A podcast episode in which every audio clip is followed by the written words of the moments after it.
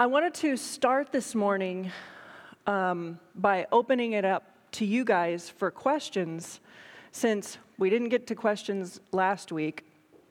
And so if there were any questions from last week or even the previous weeks that have been just percolating in your minds, and you just want to ask those questions just in case we don't get to them at the end. I know how good I am about opening it up for questions at the end. So I wanted to, if any of you have any questions now or throughout, Bob's back there with the microphone, and he can wander over to you. Otherwise, we'll get started. Are there any questions? Yes? How do you answer Islam? How do you answer Islam in 30 seconds? Right. Well, I'll give you a quick answer, and I want to point you to additional resources, because it's interesting. I was just listening to an interview with David Wood yesterday, who was one of the resources that I had on the board last week, and he had some pretty quick things to say. But first of all, the important thing, one of the most important things for believers to keep in mind when they talk to a Muslim is the first pushback you're going to get. If you talk about Jesus, if you talk about anything in the Bible, they're immediately going to tell you, your Bible is corrupted. I'm not going to hear anything about your Bible. So don't talk to me about Jesus being crucified. Don't talk to me about Jesus rising from the dead, because that's not in our Quran and your Bible is corrupted. So that is the first thing to keep in mind when you're dealing with a Muslim. And another thing to really keep in mind is the depth of commitment that they have, not only to their own convictions, but also how deeply wound it is into their culture and their family, and how much it's going to cost them. I mean, if your kids wanted to leave the faith and become an atheist or a Buddhist, well, you would be heartbroken, but you probably would not seek to kill them or even disown them or disinherit them or not talk to them. But in that culture, it's very costly. So keep that in mind, that when they're considering Christ, they would be guilty of what I talked about last week, the greatest sin in Islam, the sin of shirk, which is attributing partners to God. Because when you accept Christ, you are saying Jesus is God, and Jesus died, rose again, paid for my sins. And they have this understanding of that is the unforgivable sin. So if I consider what you're saying, I can face, having my head chopped off, or at least losing my entire community, my entire family, and I might be guilty of the unforgivable sin. So all of that is good to keep in mind. Now, what I want to do is direct you to that YouTube channel. It was Act 17 Apologetics YouTube channel. It's David Wood's YouTube channel. And he has he has a lot of great videos on there answering Islam specifically. But there's this one video where he talks about these verses in the Quran that demonstrates how the Quran cannot be the word of God. And these verses in the Quran, interestingly, tell Christians, go back to your gospel and read your gospel, and they tell Jews, go back to your Torah and read your Torah. So on one hand, they will tell you the word of God, the Bible is corrupted, but in their own Quran, it says, hey, Christians, go read the Gospels. Hey, Jews, go read the Torah. So there's this thing that they have to deal with there. So those are good things for believers to know, and that is, that's not even scratching the surface. There are so many things to keep in mind with Islam. So I cannot do it justice in a short period of time. But just one other thing that I want to reiterate from last week is that when you're dealing with Muslims, expect the forceful pushback, because that's just culturally, that's just how they deal with people. That's just how they are. And it's nothing personal. We as Americans can get sort of, whoa, you know, are you angry? Are you, what's the deal here? But that is just their culture, to be very passionate, very forceful. And if you're not forceful in return back to them, they're not going to respect you, and they're going to think you just don't take your own beliefs seriously. So I like to encourage believers, don't be forceful in a false sort of rude, mean way, but be comfortable with pushing back to them with equal amount of force, because they're more likely to listen to you that way. Good question. Act 17 Apologetics on YouTube. Yes. Oh, wait, here comes Bob.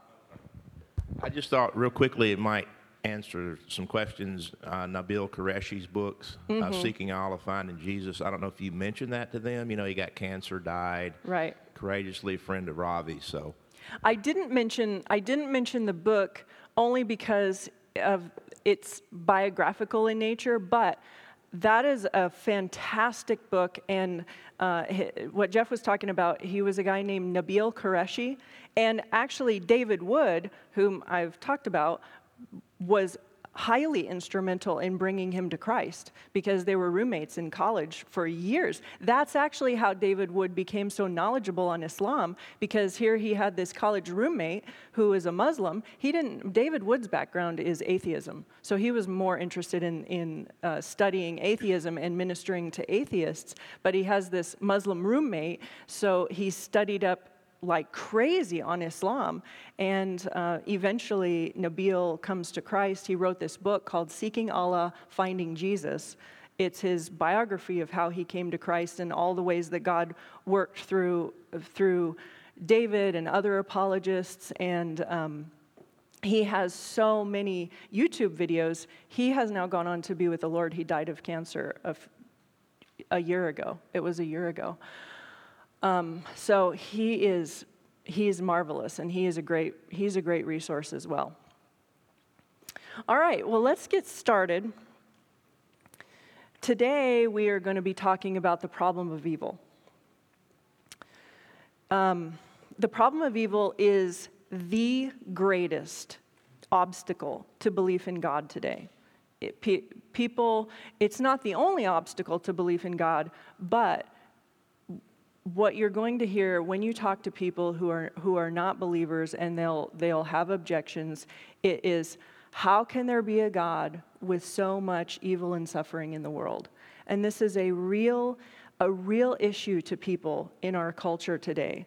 So I hope that you will pay close attention, and I want to, in this talk, I want to give you tools to talk to other people about this issue, but also we as believers, if we're honest, we struggle with this as well, because we can't live in this world with all of the pain and suffering that goes on and be unaffected by it and have these thoughts that go in our mind. No matter how convinced we are of God and what Jesus did for us, we can have these, but God, how can you let this happen? How did you let this happen? Why would you let this happen? And so I want to give us also tools in our quiet moments when we have these difficult thoughts, how to deal with that as well. So here are some resources that I'd like to just start off with. There are so many books, there are so many YouTube videos, sermons, etc. on this issue, because this is such a big issue. The reason why I highlight these in particular, Why Suffering, that book deals with the twofold problem of this issue in particular. It deals with the intellectual and logical arguments on one hand, but it also deals with the emotional and pastoral issues on the other hand. So it's a great book for both of those. Walking with God Through Pain and Suffering, I love that book to, it deals with the theological issue of the problem of pain and suffering. And Tim Keller does such a fantastic job with it, in that when you, as a believer, that book is not for non-believers because it deals with it from the perspective of, you're already a believer, how do you deal with this issue from a theological perspective? Here's God, and how do I view this? Then the last two C.S. Lewis books deal with the issue, the problem of pain deals with the issue from more of a clinical sort of logical perspective. This was written much earlier in his life, when he hadn't, well, he had gone through pain and suffering, but he was working through the logical issue, so he works through the arguments, but A Grief Observed was his personal journals that he wrote when his wife died. So it is very raw, and he never intended to publish them. They were personal to him. But his stepson said, you know, if we publish these could really benefit other people who are going through difficult times. So it's both sides of that, because this problem is, there are two sides to it. There is this logical problem of evil that people want to just have intellectual arguments about. How can there be a God with so much pain and suffering in the world? But there's the emotional problem of evil that is the larger issue. That is the larger thing that people really struggle with deep down. So this issue is something that is fairly personal to me, and it's something that the problem of evil itself, and it's something that I've spent literally years thinking about. I encourage you guys to really have your eyes and ears open when you go out and you talk to people for these kinds of statements that people make when they object to belief in God. Because haven't we all been affected by pain and suffering? If you haven't, you will. I promise you that, because that is one of the promises in Scripture. Jesus says, in this world you will have tribulation. And it is all throughout the New Testament. We are promised hardship and tribulation. I mean, we all have our own stories. My mom, her firstborn daughter died when she was 6 years old.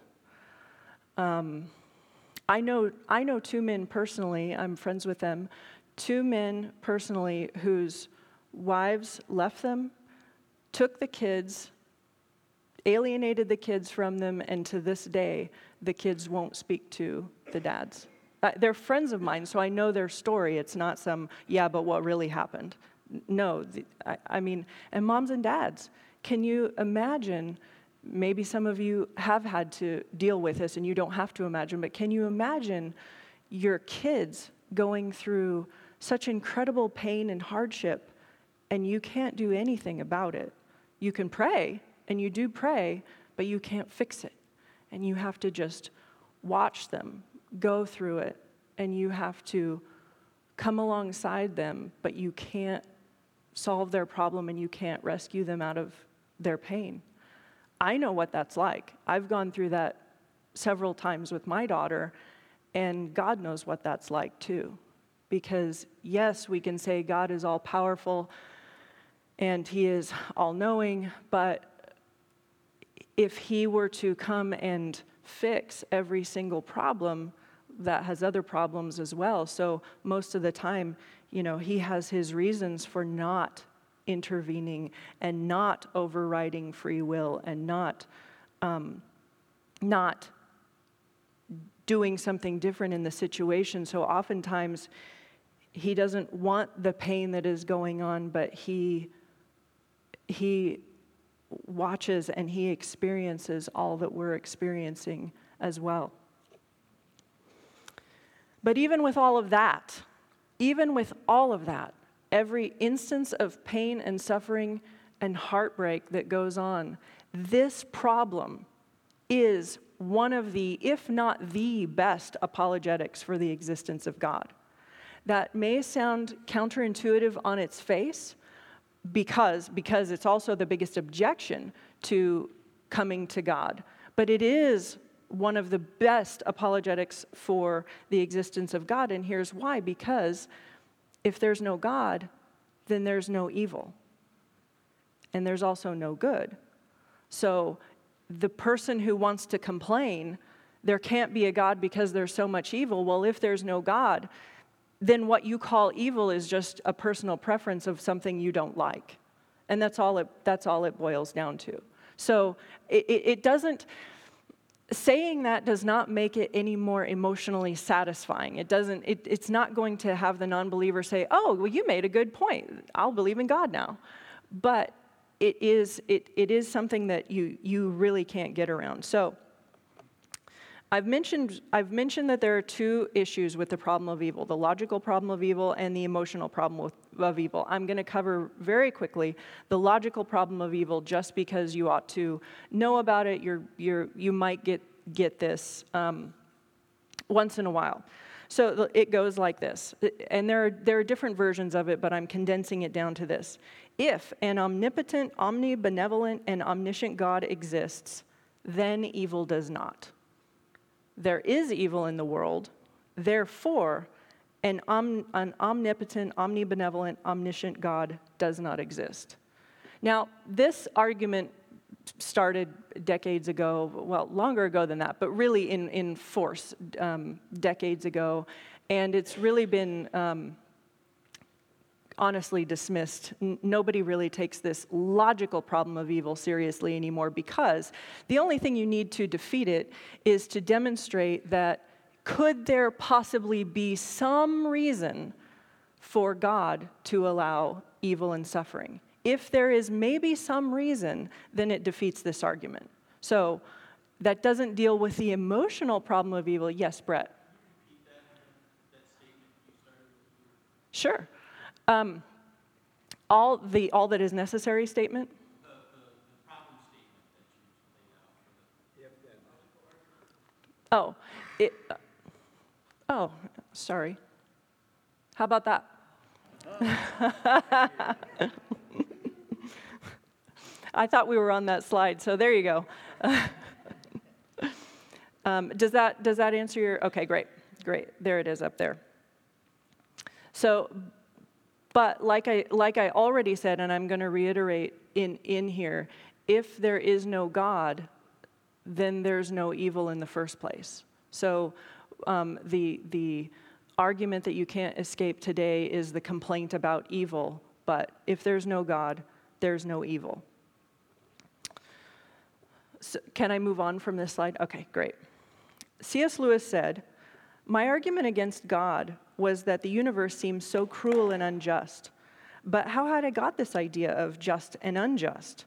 A man does not call a line crooked unless he has some idea of a straight line. What was I comparing this universe with when I called it unjust?" So it's the problem, it's this exact problem that I want to complain about this thing over here, but if there's no God, then my argument just falls down. So, but let's take for a moment their argument. Let's put on their argument, and let's see how other worldviews deal with this, the problem of evil. If you want to reject God, what are you left with? There are a few options. If you are an atheist, you have to say evil isn't real. Evil isn't real, God isn't real. Because there's no standard, therefore it's just personal preference. We've covered this before, but for the atheist who wants to say that there's no God, all they've done is taken away one solution. Because remember, every worldview has to deal with this problem. They cannot just look at the Christian and say, you Christian, I'm not going to believe in your God because of there's so much evil in the world. They too, because we all experience this problem. We all have this experience of so much evil and suffering in the world. So they can't say, I'm not going to believe in your God. What is their answer for the problem? The next two, Hindu and Buddhism, I haven't gotten to those worldviews yet to cover them. I'll get to them next week, actually. But Hinduism just says suffering is an illusion. Actually, everything is an illusion because we just exist in the mind of God. So suffering is an illusion, God is an illusion, evil is an illusion, you are an illusion. And I find that to be rather unsatisfying. When I am crushed under the weight of suffering, I don't find that to be an illusion. And Buddhism just says that desire is suffering. So what that means is we desire things. We desire love, we desire children, we desire good things. But desiring things causes us suffering. Therefore, just stop wanting things. Just stop that. I mean, I understand. On the surface, that can make a little bit of sense that we covet because we want somebody's stuff, or we want somebody's job, or we want somebody's wife, or we want something else. We desire things, and therefore it causes us pain. So if we just stopped wanting things, problem solved, right? But, and I don't have time to go into this, what do we see in Scripture? Is that the character of God? Does God desire things? Is God a God of desires? Does he tell us, stop wanting things? No, he doesn't. He has desires. He has desires for you and me and relationship with us, and he pursued us. So that is not what we see in reality, and that's not what we see in God either. So what we need to get to is what is the purpose of all of this? What is the purpose? We know that evil exists. We know that good exists. Is there a purpose to it? Of course, when I talked about atheism last week, there is no ultimate meaning and purpose in atheism. It's just all of your good that you experience, all of your pain that you experience, it's all meaningless under an atheistic worldview. But what we want to look at is there actually a purpose to all of this? Because we can't know the purpose of evil or anything else if we don't know the purpose of life. And these are just some thoughts that I want to encourage you to think about. When we complain about the problem of evil and we complain about things that are going wrong, it's because we have a sense of the way things ought to be. So there is in that a sense of that we think that there is a purpose to it. There is an ought. There is a, this is wrong. This is not the way it's supposed to be. It should be some other way. But is the purpose of life to be pain-free and happy? Is it to be healthy and wealthy? Is that what we're here for?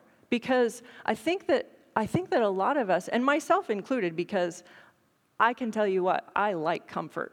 I like comfort. I like my life to go smoothly. I like everything to fall into place, and I get very dismayed when it doesn't. I don't like it. But is that the purpose of life?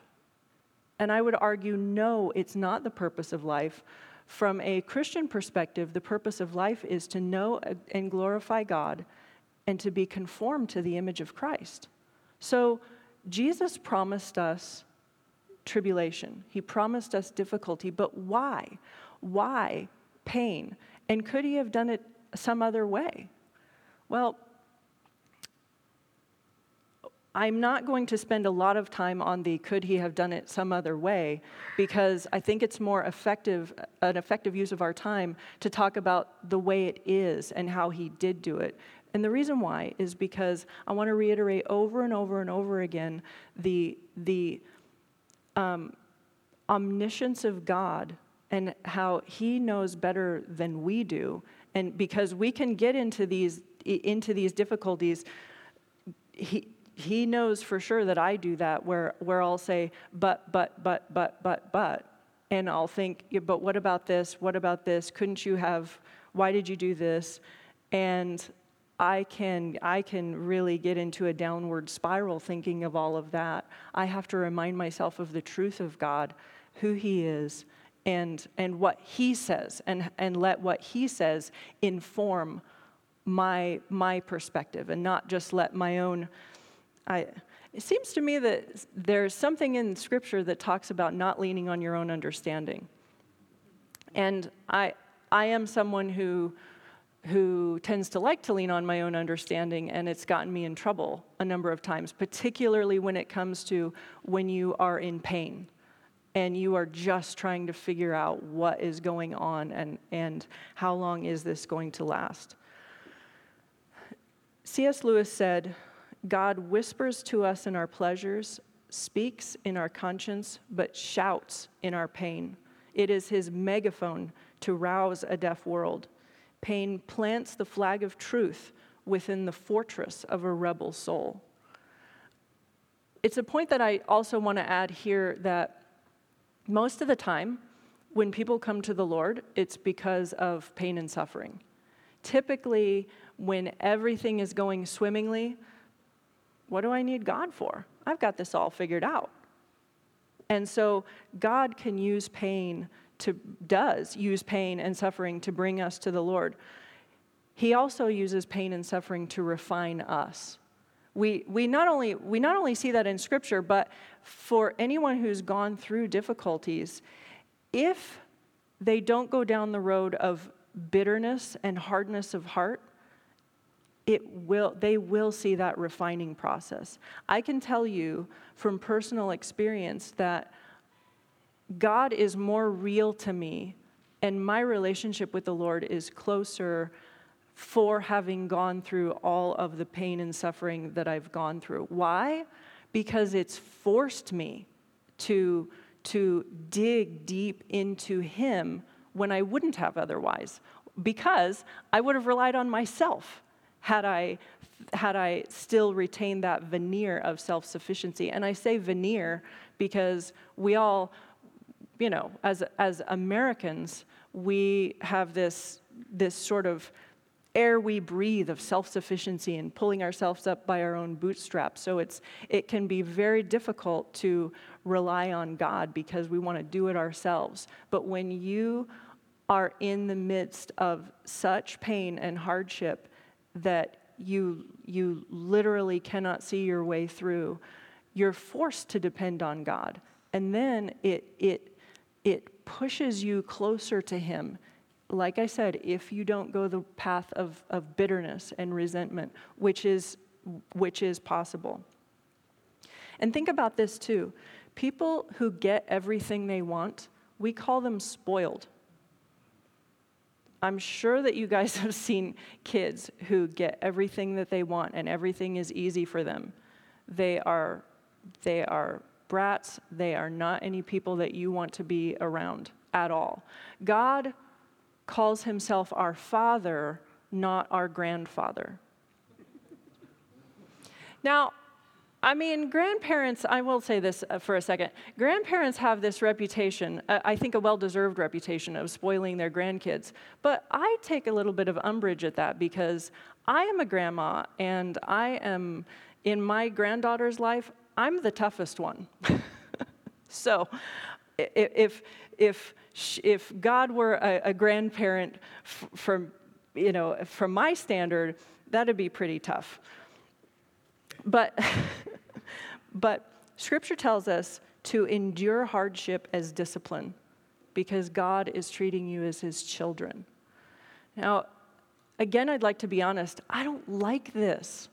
I really don't. I don't like discipline. I don't like hardship.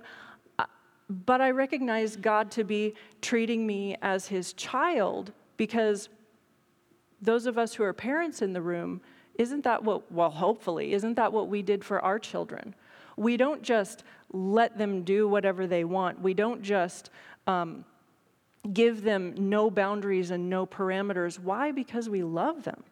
Now, we don't like that when God does that to us, because we want our own way, especially now in this culture where we worship at the altar of personal autonomy. I want to do what I want to do, and I don't like this thing that's come into my life. I don't like this hardship I'm experiencing. And I've told God multiple times, and he knows I don't mean it, but I have said, God, can you just give me a break on the character development already? I mean, can you go work on someone else's character for a while? But he knows as I'm saying it, he knows that I don't mean it, because I don't want him to leave me alone. I realize that it hurts, the discipline and the character development and the conforming to the image of Christ, but he knows better than I do. And even though I want things to be easy, I really don't, if that's what he deems is better for me in the long run and for you. And the questions are, how can we develop courage without danger? How can we develop perseverance without obstacles, or patience without tribulation, or compassion without suffering? This is another thing that I've seen from my own life. In terms of spiritual gifts, one of my spiritual gifts is the prophetic, not future telling, but truth telling. And before I went through a lot of the suffering that I've gone through, I could be much more harsh in my judgments. And I could say, look, I wouldn't be this rude to people, but I would think to myself, look, this is right, this is wrong, what's the problem, why can't you see that? But when you go through suffering, you can still see the right and the wrong, and the good and the bad, but you're not as likely to be just so harsh about it in the way that you deal with people. Because don't we all want compassion? Don't we all want mercy when things are going on in our life as well? So here's one other thing to think about, and we're going to move on to objections. Frank Turek wrote this great book, and I've mentioned it before, called Stealing from God, and he asked the question, when someone dies, did God murder them? No. Causing or allowing someone to die is not murder for God, because all life is his anyway. He is the creator of life, and only he can resurrect it. In fact, people never go out of existence. They just change locations. God is under no obligation to keep people alive here for 80 years. His plans for eternity are the ultimate point of this life anyway. So God is perfectly just to move you from this life to the next life at any age he chooses, 2 or 82. Again, this may not be emotionally satisfying if you lose someone or you deal with pain and hardship, but it is a good reminder to get us back to the proper view of who God is and his authority over all and his sovereignty over all, and that he is the creator and we are the creature. Because too often, and I can speak for myself, too often I have my own views and I get mad when things don't go the way I think they should, and I'll read things in Scripture that I don't like because I want things my own way. But God, if we submit to his lordship in these times of difficulties, it goes much better for us. So I'm just going to cover a couple of objections because they're the main ones that you're not going to be able to escape from. Of course, I've already talked about how can there be a God with so much evil and suffering in the world. Again, I want to encourage you guys, as I've talked about throughout this series, to use your questions. When people, you can present arguments when people say this, how can there be a God with so much evil and suffering in the world? You can say, well, here's why, and here's why, and here's why, and here's why. But you can also ask them questions. You can draw them out, because what you really want to get at is what are they really objecting to, and what really happened. That's going to get you a lot further. There can always be a time for you to present, yes, but if there's no God, then there's no evil, et cetera, et cetera. But if you get them to open up, well, can you help me to understand? Is it possible that if there were a God, that he might have reasons for allowing suffering at all. Now, I have heard atheists say, no, it's impossible. There cannot be any reason that any God would allow, and then he'll list a string of terrible things that have happened.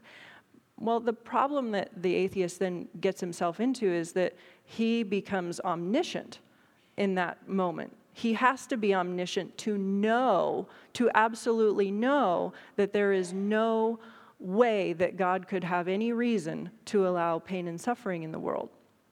So think about questions that you can ask the atheist to draw them out, or it doesn't have to be an atheist, from whichever perspective they might be coming from, to draw them out.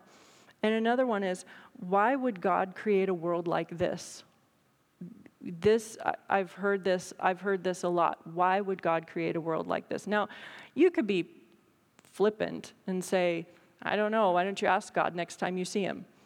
But that's not going to get you anywhere at all. So why we can ask them, the best question I think to ask them in that time, in that moment, is, what kind of world do you think God ought to have created? To, again, get the dialogue flowing, to get them thinking too, because I can't reiterate enough how little people think about these things. They make these statements that they really haven't thought through, and to get them to think, all right, because most people just want the problem of evil gone.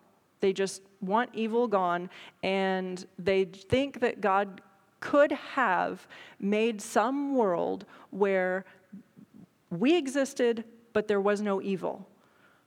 But if they think about what that world would be like and get them thinking about it, there couldn't be any free will.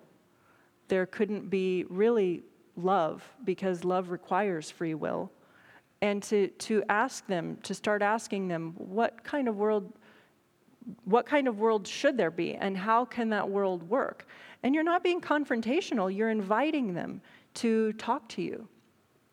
So on the surface, none of this, again, is emotionally satisfying, but the real question that I invite all of us and all of them to ask it is, what do we do with all of the evidence that we see and reality? How do we can stomp our foot, and we can be angry about the situation, about the suffering we go through, about the suffering we see in the world, but what do we do with reality? And the things that we see, the things that I've presented. The thing about the Christian worldview is that the Bible is the story of God dealing with the problem of evil from beginning to end. From Genesis to Revelation, it is God dealing with the problem of evil. Now, a non-believer is not immediately going to accept that.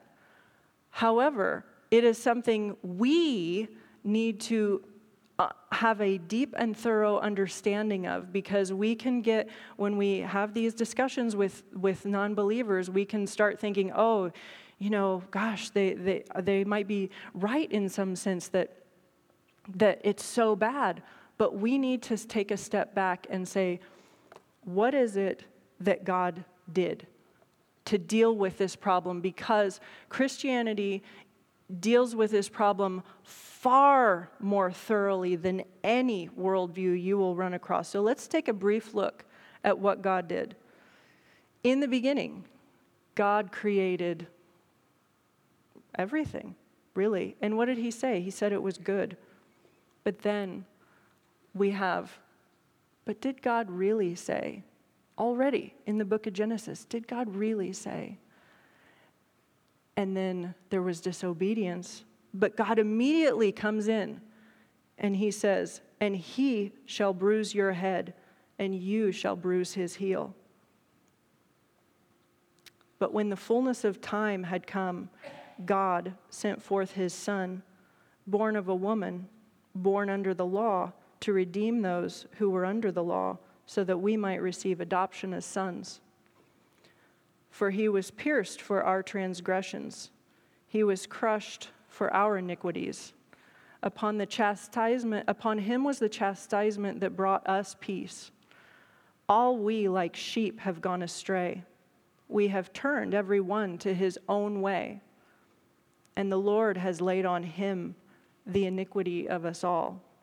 For while we were yet sinners, Christ died for us.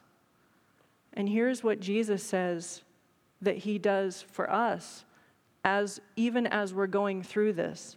He says, "The Spirit of the Lord God is upon me, because the Lord has anointed me to bring good news to the afflicted. He has sent me to bind up the brokenhearted, to proclaim liberty to the captives, and the opening of the prison to those who are bound, to proclaim the year of the Lord's favor and the day of vengeance of our God, because there is mercy, but there's also justice. To comfort all who mourn, to grant to those who mourn in Zion, to give them a crown of beauty instead of ashes, the oil of gladness instead of mourning, the garment of praise instead of a spirit of despair, that they may be called oaks of righteousness, the planting of the Lord, that he may be glorified. They shall build up the ancient ruins, they shall raise up the former devastations, they shall repair the ruined cities, the devastations of many generations. Therefore, since we have been justified by faith, we have peace with God through our Lord Jesus Christ. But wait, there's more. Then I saw a new heaven and a new earth, for the first heaven and the first earth had passed away, and the sea was no more. And I saw the holy city, the new Jerusalem, coming down out of heaven from God, prepared as a bride adorned for her husband. And I heard a loud voice from the throne saying, 'Behold, the dwelling of God is with man, and he will dwell with them, and they will be his people, and God himself will be with them as their God. He will wipe away every tear from their eyes, and death shall be no more. Neither shall there be mourning, nor crying, nor pain anymore, for the former things have passed away.' And he who was seated at the throne said, 'Behold, I am making all things new.' And he said to me, 'It is done. I am the Alpha and the Omega, the beginning and the end. To the thirsty I will give from the spring of the water of life without payment. To the one who conquers will have this heritage, and I will be his God, and he will be my son.'" That is what God has done, is doing, and will do to deal with this problem so thoroughly. So I want to wrap up. Oh, yes, Sheila.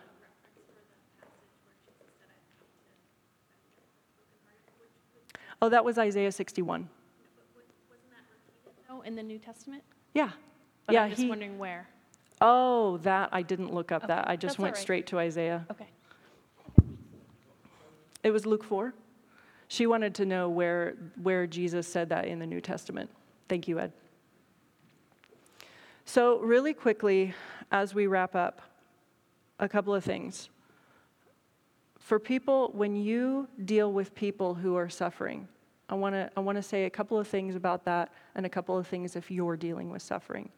When you are dealing with people who are suffering, I want to beg you, please stop with the platitudes. If people are really hurting, just patting them on the head and saying some trite statement is hurtful. It was a year and a half ago I lost this job. I loved this job so much, and it was really hard for me. And I was with a friend, an actual friend, not just an acquaintance. So I knew her somewhat well, and she said, she took me by the shoulders and she said, "God is going to provide you a better job." And as gently as I could, I said, "How do you know that? There's no guarantee of that." And I was wanting to encourage her to be a little more careful about the glib statements. But if you are suffering, what I want to encourage you is meditate on the word. Meditate on the word. Meditate on the word.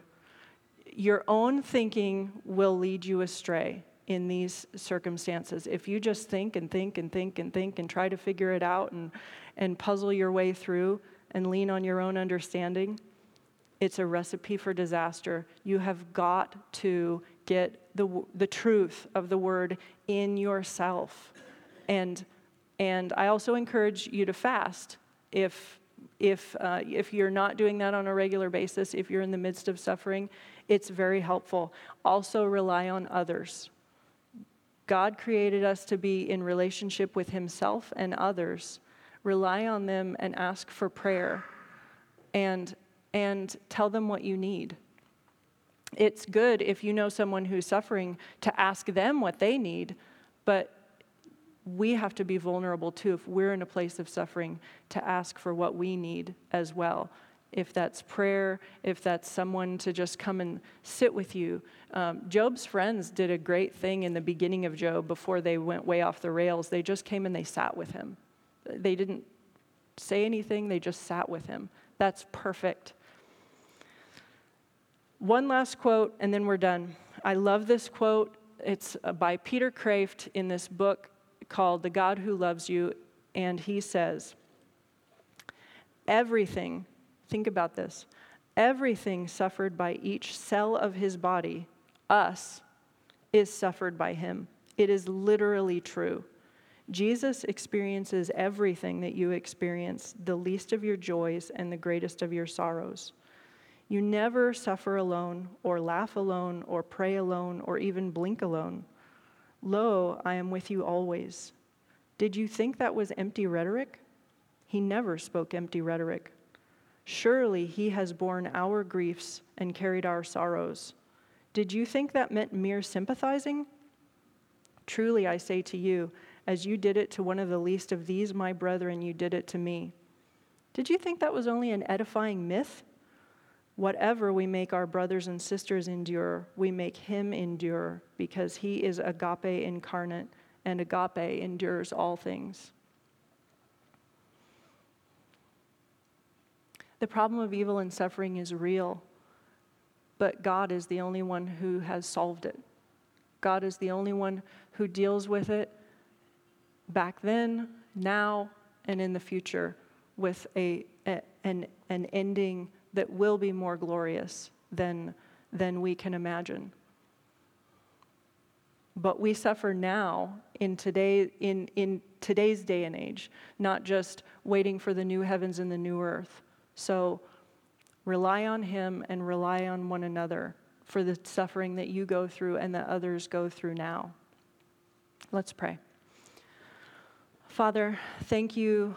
Thank you for your goodness. Thank you for even in the midst of the questions that we have and the suffering that we go through and the hardship, that you never leave us nor forsake us.